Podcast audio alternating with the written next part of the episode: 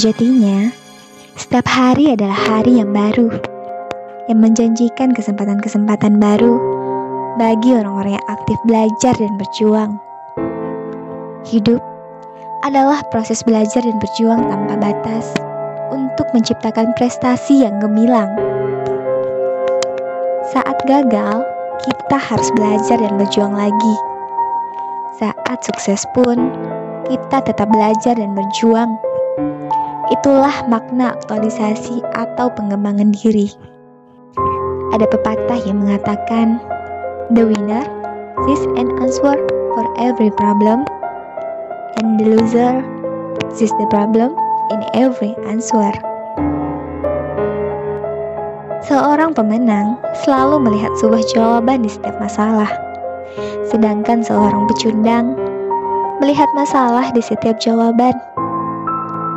Bagi saya, kesuksesan sejati adalah akumulasi dari kegagalan-kegagalan kecil yang mampu kita atasi. Sehingga halangan, kesulitan, kegagalan justru merupakan sarana terbaik dalam melatih dan mematangkan mental kita. Tidak perlu menjadi orang hebat untuk memulai suatu usaha tapi Anda harus berani memulai untuk sesuatu yang besar. Untuk menjadi hebat, memiliki ide besar saja tidak cukup. Tanpa action, ide itu hanya akan terus menjadi ide, tak akan berubah nyata. Sahabat pelangi, ketika tidak ada masalah dalam hidup atau saat berada di zona nyaman, kita justru cenderung menjadi lengah dan terlena. Tapi, hidup kita tidak akan berubah. Apakah kita hanya akan menjadi begitu saja? Kitalah nakoda kapal hidup kita sendiri. Bawalah diri kita ke tempat yang lebih baik. Jadikan diri kita yang terbaik.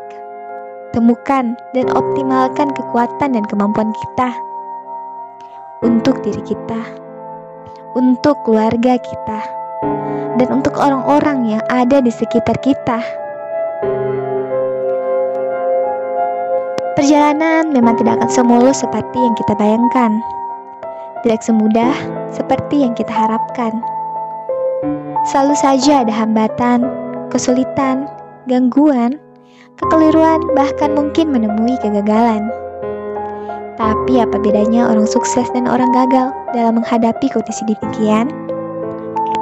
Bukan sesuatu di luar diri kita yang membuat kita sukses atau beruntung bukan cincin keberuntungan, pakaian khusus, jimat, atau apa pun yang kita kenakan yang akan menjadi penentu keberhasilan kita.